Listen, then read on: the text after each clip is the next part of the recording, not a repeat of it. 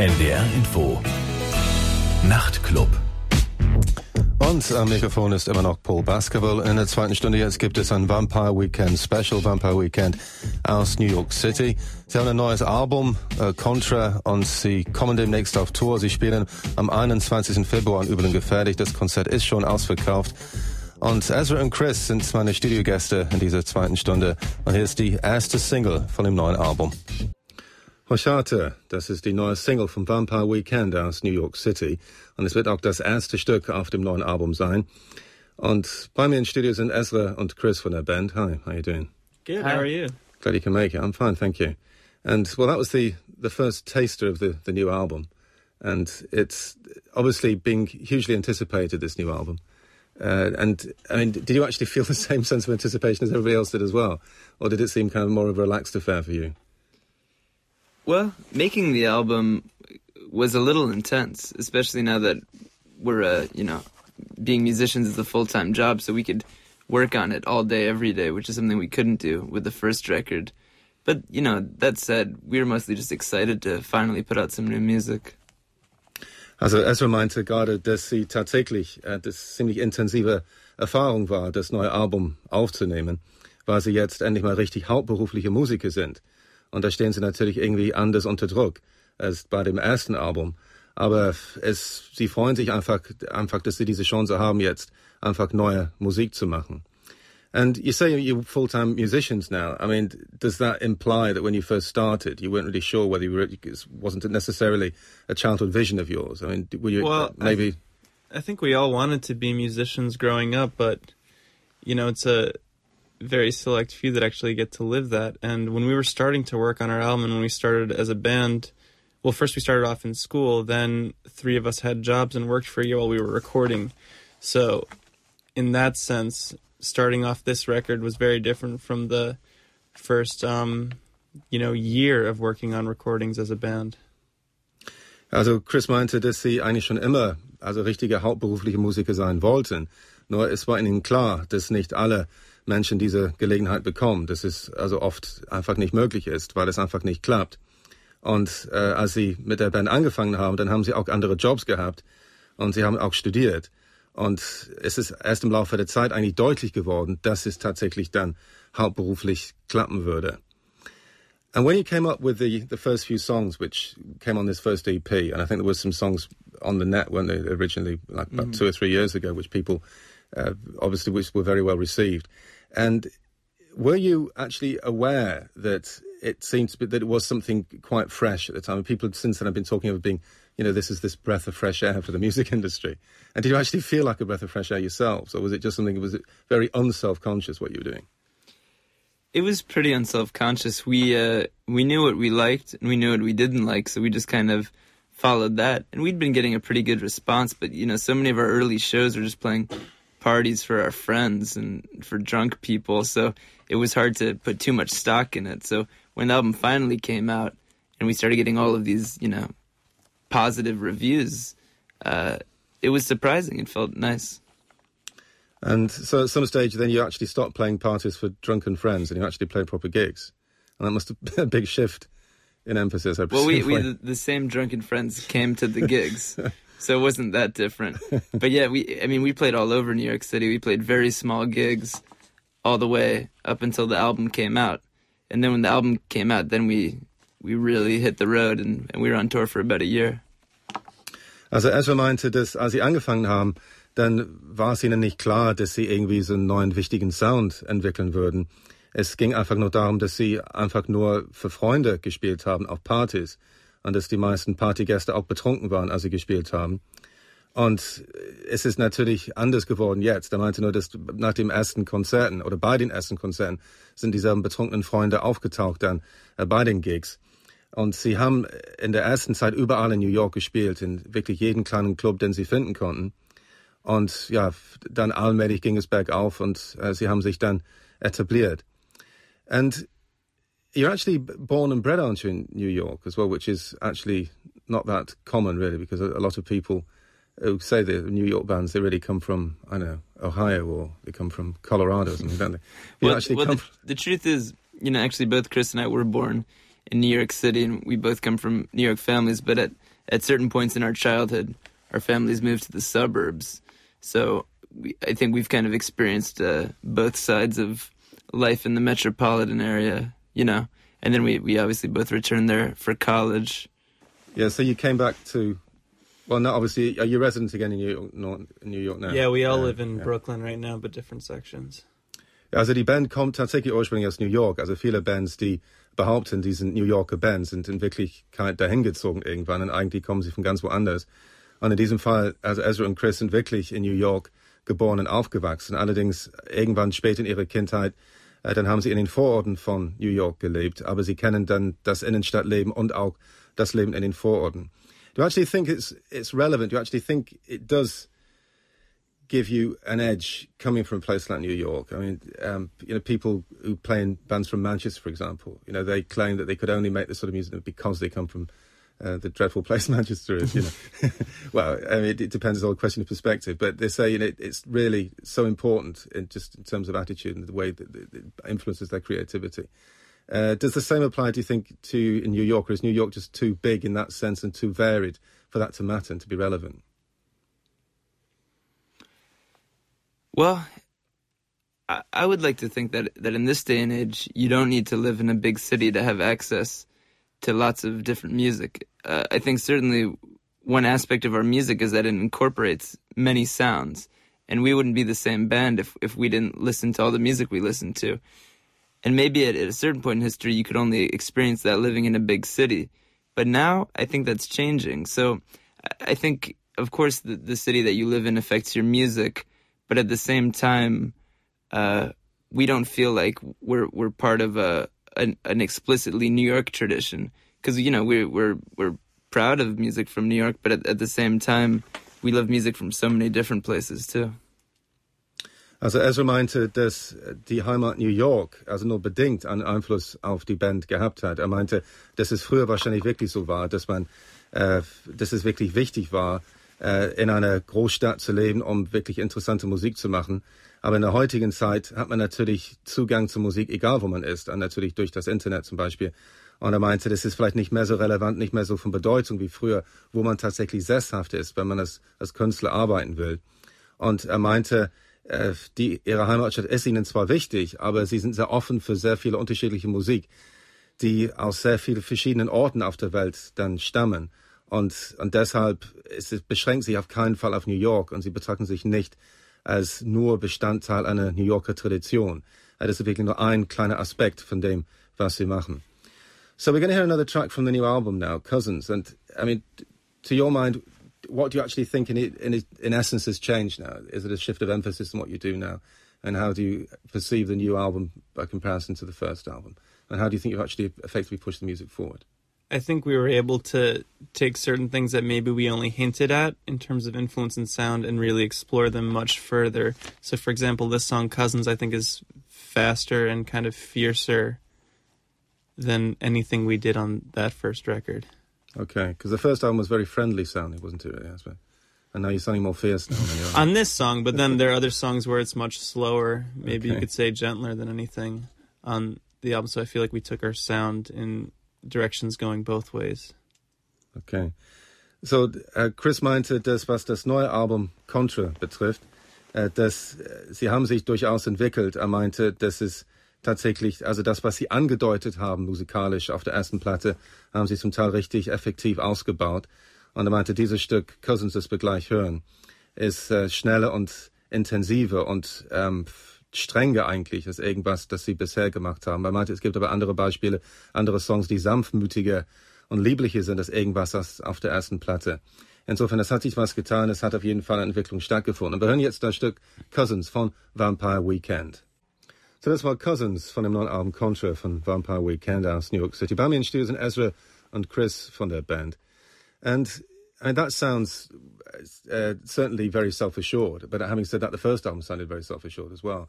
I mean, is it a band that, right from the word go, was actually just oozing with self-confidence? Do you think, um, or is it that you just you, you're just putting on a good act that it comes over that way, and that really you're really vulnerable and I think I think we have insecurities like any musicians.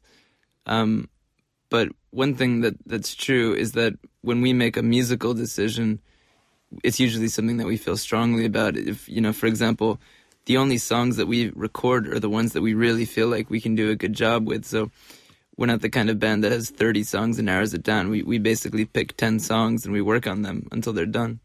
Okay. So you're just actually quite efficient in a sense as musicians. You feel that you're efficient in that sense.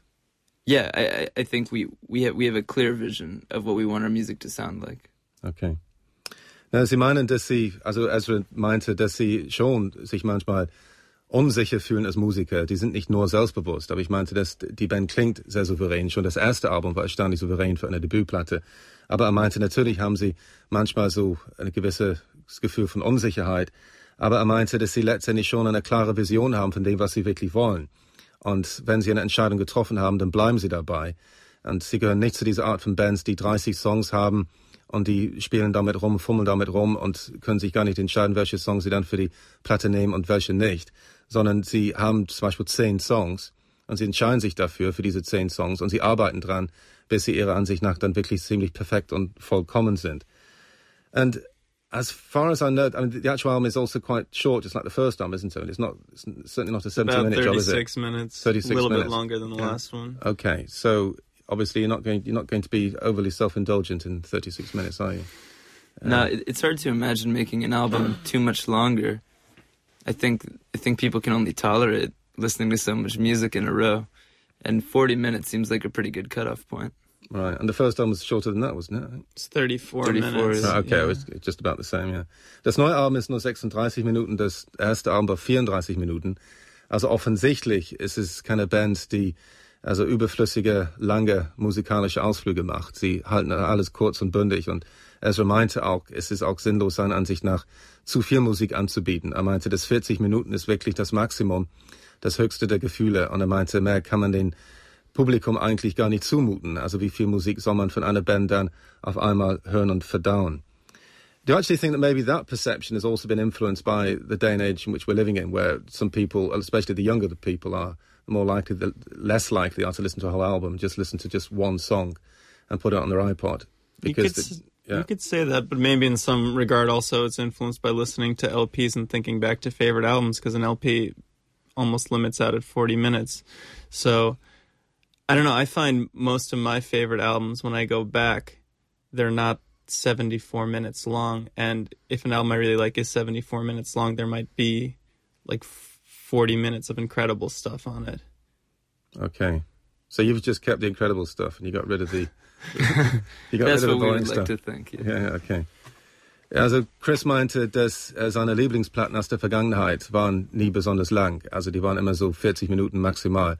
Und wenn es sogar ein paar Lieblingsplatten dabei sind, die 74 Minuten lang sind, äh, dann war es nur der Fall, dass vielleicht 30 oder 40 Minuten davon wirklich grandios war. Und man konnte den Rest im Prinzip schenken. Und, äh, und ich meinte, ja, dann haben sie das einfach so reduziert jetzt auf 30 großartige Minuten. Und das ist so ihr Ziel jetzt natürlich. Also nichts Mittelmäßiges fertigzustellen. Okay, so we're going to hear one of the songs from the debut album now, which of course came out in 2008, Vampire Weekend, which uh, obviously had a very prestigious uh, and a very cultish impression on everybody. And we're going to hear one of the songs, uh, which my favourite song of the album actually, is Walcott. Hören jetzt gleich ein Stück von dem Debütalbum. Hier ist jetzt Walcott. Das Album erschien 2008, war selbst betitelt Vampire Weekend. It's um, it it seemed apparent to me that when you started off, there were, there were criticisms criticisms aimed at you about uh, the fact that maybe you're not entitled to have any African influences because you're kind of like white boys from the middle American middle class or something. Um, but I mean, it's uh, what I also thought was a bit strange about that was that you certainly weren't the only band who's actually been doing that kind of thing, and it's been done for years and years. Yeah. It's been done for you know for for decades, and and even like people who are more or less your contemporaries from New York, even you know, bands like Yeasayer and Dirty Projectors. These sort of bands have been doing stuff along those kind of lines.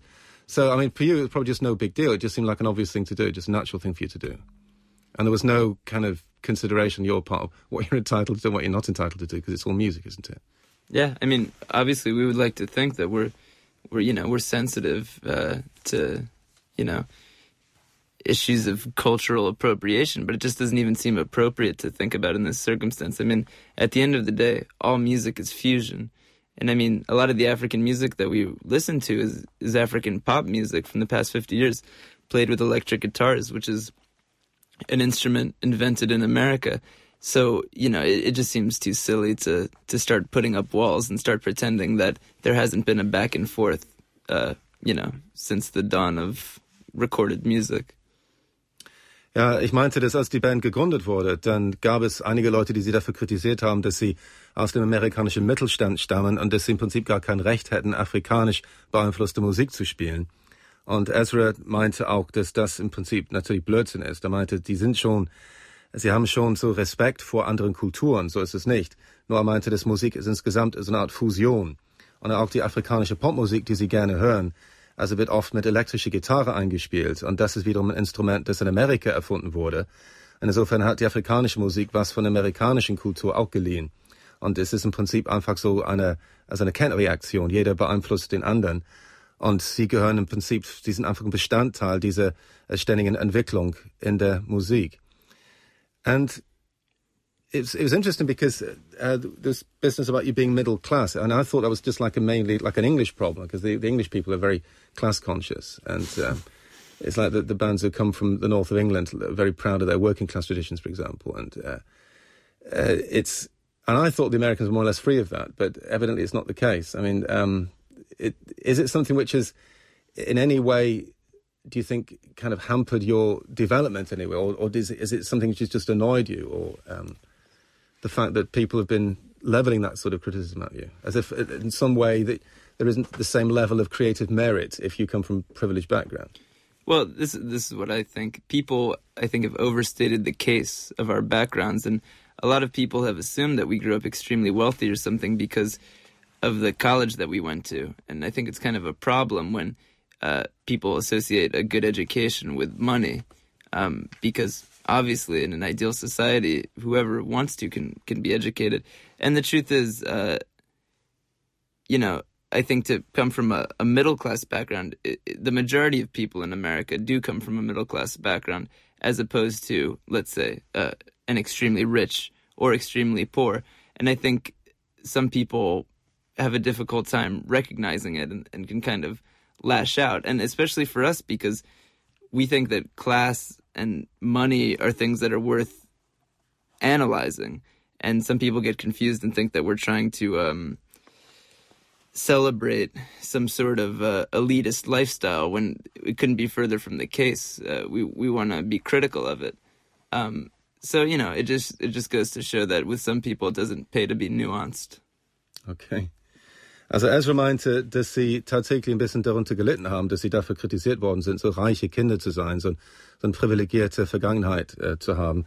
Und also nach dem Motto, man, sie wären nicht so seriös als Künstler aus diesem Grund. Und er meinte, dass es auch irgendwie äh, einfach nicht korrekt ist und einfach nicht legitim ist, eine solche Kritik. Er meinte, äh, dass die meisten Leute in Amerika kommen sowieso eigentlich aus, aus dem Mittelstand im weiten Sinne und sind nicht extrem arm oder extrem reich. Und sie haben eine sehr gute Universität besucht. Und das ist auch ein Grund, warum die Leute gedacht haben, also dass sie vielleicht besonders privilegierte Menschen wären. Aber es ist so dargestellt worden, als ob sie wirklich ganz bewusst und ganz gerne einen elitären so Oberschicht Lebensstil pflegen würden und dass sie damit kokettieren würden. Und er meinte, das ist überhaupt nicht der Fall. Und sie fühlen sich dann wirklich so äh, zu Unrecht angegriffen. When it comes down to actually uh, writing the songs, is it uh, is it the case that a lot of kind of soul searching goes on? Is it uh, the, is it the case? Do you do that more or less kind of in private, or do you actually do that as a group together, working in the studio? When it comes down to lyrical content, for example, is that something which is worked out in private and isolation, and you bring it in at a later date, uh, or do you actually decide on topics and themes together as a band in a democratic way? Well, I, I do work on a lot of the lyrics in private, but but certainly um, I ask people's advice, and there's songs on this album that are basically a, lyrical collaboration between me and Rostam, where we kind of contributed 50-50 to to the lyrics. So the way I see it, um, the the lyrics and the music all need to fit together. So it's kind of important that we're all on the same page, even though maybe the lyrics is mostly my domain. Because at the end, the song, the finished product, represents all of us. Also Esser meinte, dass er viele Texte zu Hause schreibt, tatsächlich ganz privat so für sich. Es sind so seine intime Gedanken. Aber es ist schon der Fall, dass wenn es soweit ist, dass die Songs aufgenommen werden, äh, dass sie oft mit einem anderen Mitglied äh, letztendlich entstanden sind zusammen. Oder die sind zum Teil also im Prinzip korrigiert worden oder umgeändert worden. Hat einige Songs, also die Texte dann letztendlich doch mit einem anderen Bandmitglied Rostom zusammengeschrieben. Und er meinte, dass natürlich die persönlichen Gedanken sind schon wichtig und von Bedeutung. Aber er ist schon bereit, dann Kompromisse zu schließen in der Hinsicht, weil, also wenn ein Lied entsteht, dann soll es schon ein Bandlied sein und es soll schon die gesamte Band auf irgendeine Weise repräsentieren. Und die sollen, äh, es soll nicht nur um, um seine Ideen gehen. Und deshalb sorgt er dafür, dass die Thematik auch passend ist, dass im Prinzip, dass die gesamte Band auf diese Weise ähm, wirklich vernünftig dargestellt wird. So next song we're to hear is Giving Up the Gun. And anything you can tell me about this song, anything important behind it? It sounds like it could be a political statement, doesn't it? well, I think you know, I, th- I think the song is maybe more personal than political, but I think those things go hand in hand. I don't think you can be political without analyzing your own life. Um, and you know, musically, I think the song is interesting because I, I, really don't think it could have fit on the first album. So even though uh, you hear rhythms in this song that that reflect some of the things we've always been interested in, on the whole, it's it's really a, a different place for us. Okay, dieses Stück Giving Up the Gun von dem neuen Album, meinte, ist eigentlich eher ein persönliches Lied als ein politisches Lied. Ich habe angenommen, es wäre vielleicht ein politisches Lied, aber es ist eher persönlich. Und vor allem musikalisch ist es wichtig für ihn, er meinte, weil es ist schon ein Abschied gewissermaßen von der musikalischen Vergangenheit. Er meinte, das Stück wäre undenkbar irgendwie gewesen auf dem ersten Album und es ist schon was komplett anderes. Und er meinte einfach so die, die Rhythmen und äh, die sind einfach, es ist eine ganz neue Entwicklung im Prinzip für die Band. Und das, hören wir, das Stück hören wir jetzt Giving Up the Gun von Vampire Weekend von dem Album Contra. Giving Up the Gun von Vampire Weekend von dem neuen Album Contra. Bei mir im Studio sind Ezra und Chris von der Band. Because I haven't had a great deal of time to really get used to get to grips with a new album, obviously. But I mean, the first impression I get is that I mean, you've been talking about how you've moved on and how things are different now, but there are certain things which seem to me to be similar, and you, have still got this very, you still sound quite relaxed and uncomplicated. I feel um, you never actually, to my mind, sounded like uh, fraught and, and pent up. It, it, sounds like you, you seem to be kind of just happy with yourselves. That's how it sounds, Liz. That you've always sound happy with yourselves as musicians, relaxed in some way. Do you think that's true? Well, I think that like I was saying before, I, I, think I know what we want, or we you know we know what we want, and uh, you know we we just do our best to to do it, and um, we we've always kind of believed that minimalism should be our, our ideal, no matter how many layers we add. That things should be kind of clean, and that rather than letting one instrument kind of like fill up the whole spectrum and and you know be really noisy we like that you can hear everything. So maybe that has something to do with it. Just kind of allowing each instrument to kind of come out and, and shine. Mhm. Also Ezra meinte, dass sie immer großen Wert darauf gelegt haben, ähm, minimalistisch zu klingen, in dem Sinne, dass sie wollen nicht, dass der Sound zu dicht, zu voll klingt. Also jedes Instrument soll wirklich deutlich zur Geltung kommen und nicht irgendwie so äh, das Oberwasser bekommen, dass, dass die anderen Instrumente, die anderen Arrangements verdrängt werden. Und er hatte dadurch, ja, sie haben so einen sauberen Sound angestrebt und auch ganz gut hinbekommen. Und er meinte, dass das irgendwie von großer Bedeutung für die Band ist, dass die Instrumentierung wirklich sehr deutlich ist und dass die Instrumente sehr deutlich voneinander zu trennen sind. Und das ist ein Grund, warum die Band vielleicht irgendwie so, was ich sagte, so entspannt und auf irgendeine Weise unkompliziert klingt. And I mean, is that something you achieved yourself. I mean, you're still quite young to to be kind of great producers. I mean, but I mean, and when you actually started off making your own demos, I mean, did you always have that feeling, that use of space, that feel for space, and the, that cleanness in the sound, or, or, did you actually look for professional help to get I that? Think that's, to get um, that created. That's been a goal from the very beginning, and Rostam was always the producer within the band from our first demos to this whole entire album. Okay, and he's just quite a clever man, obviously. He's very clever. yeah. Yeah. okay. Also Rostam hat immer die Band produziert, also schon die ersten Demos und auch die, die beiden Platten jetzt. Und es war schon von Anfang an das Ziel gewesen, diesen Sound anzustreben. Ich dachte, es, es klingt einfach, auch das erste Album war einfach sehr gelungen für die Verhältnisse einer Debütplatte. Oft ist es so, dass eine Band ein paar Jahre wirklich braucht, um zu klingen, wie wirklich, wie sie klingen wollen. Und das haben sie tatsächlich dann also von Anfang an geschafft. Okay, we're going to hear another song from the debut album now, from 2008. In fact, again, a song which wasn't a single. I didn't really go for the singles on this album. It was more kind of the longer album tracks. And the song we're going to hear now is M79, which I think is one of the most ambitious songs on the album. Also wir hören jetzt das Stück M79 von dem Debütalbum von 2008. Einer der Songs, der besonders ambitioniert war. Und es war keine Single-Auskopplung. Ich sagte gerade, äh, dass es nicht unbedingt die Singles waren auf dem Album, die ich besonders gut fand, sondern eher die längeren Albumstücke. Hier ist also M79 von Vampire Weekend. Are there any other bands in New York that you actually, I mean, you say you're not part of a New York tradition, but nonetheless, I mean, are there any other bands in New York where you actually you feel an affinity for them? Or do you think that, in a sense, they're in some way trying to achieve the same thing you're trying to achieve in, in terms of cultural merit and importance? Or do you actually feel completely separated from what else is going on here? No, I mean, when we started out, we, we very much felt we were on our own. We were playing up at our school. We weren't, you know, getting invited to open for anybody, but one band that we were talking about before, Dirty Projectors, they're one of the few bands that we can actually say we've known for years. I even used to tour in Dirty Projectors, so I've known Dave, the the lead songwriter in Dirty Projectors, since before Vampire Weekend started. And you actually played for them. Yeah, I play. I, oh, okay. I, I was a, a, touring musician. I played saxophone and keyboard in Dirty okay. Projectors. I'm not surprised you felt an affinity for them then. Yeah. So that yeah. so in that sense, because you know sometimes you meet other musicians just at a show or at a festival, but that's somebody you know I could truly call a friend, someone we've known for a long time. And even though I think our music is very different, he's also somebody that I feel like he's the kind of person that you know I have like extremely long conversations about music with, and he's somebody who I think ultimately also has a very broad taste in music and equally respects you know very obscure weird experimental music but also has a, a very sincere love of pop music too. And in that sense, I feel like we're exactly the same. As Dirty Projectors in that sense? Ja. Ja, okay. Also Ezra meinte, dass es gibt eigentlich nur eine New Yorker Band, mit der wirklich sehr extrem so ähm, das Gefühl hat, so eine Art so Verbundenheit zu haben. Äh, und zwar Dirty Projectors. Das liegt auch zum Teil auch daran, dass er als Musiker bei der Band tatsächlich mitgewirkt hat auf Tour. Er hat Saxophon und Keyboards gespielt für Dirty Projectors. Und er hat schon viel Respekt für diese Band und er sagt, dass, dass diese New Yorker Band letztendlich dieselben Ziele teilen wie ähm, Vampire Weekend, obwohl sie musikalisch komplett anders klingen.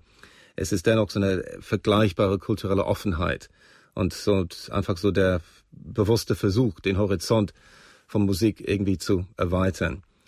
And do you think confident, do you actually feel confident about keeping up the momentum in terms of innovation, in terms of pushing the music forward. Uh, and is that? I mean, obviously you're still very young at the moment now, but and is that? I mean, could you imagine maybe getting to a point where you think, okay, we've done enough now in terms of innovation, so we we're just going to celebrate our own tradition now and just tread water for the rest of our lives. And it often happens, doesn't it? Yeah. As from the age 28 onwards.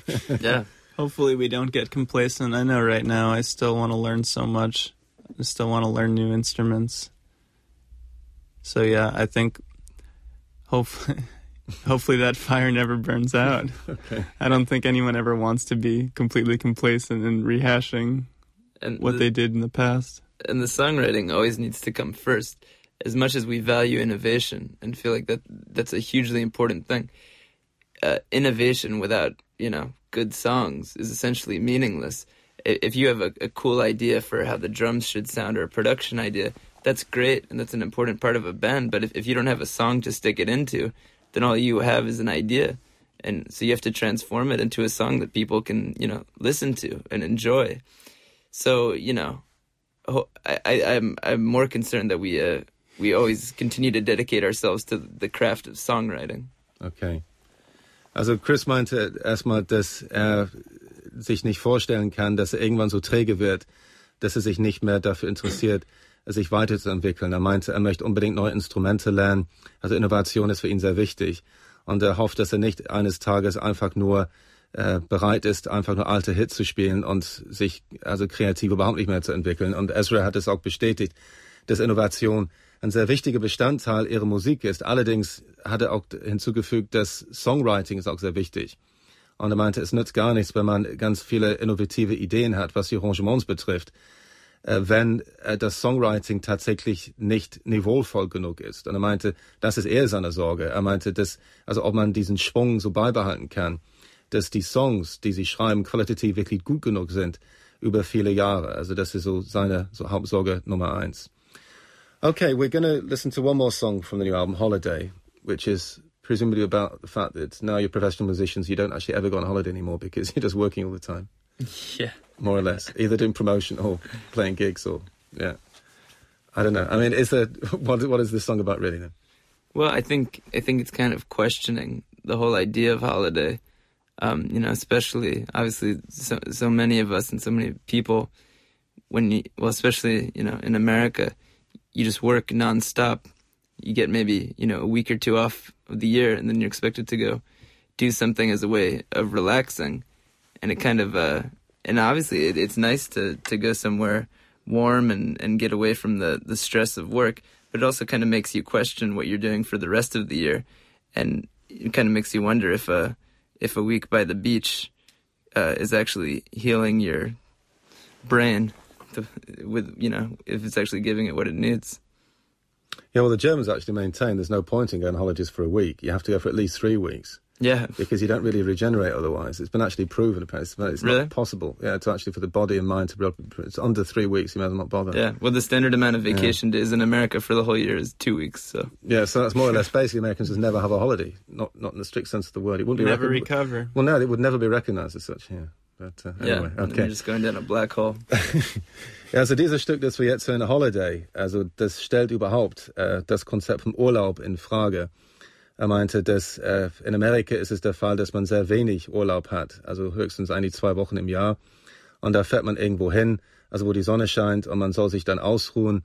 Aber das Problem dabei ist, dass wenn man diese eine Woche am Strand verbringt, dass es nicht wirklich viel bringt an Erholung.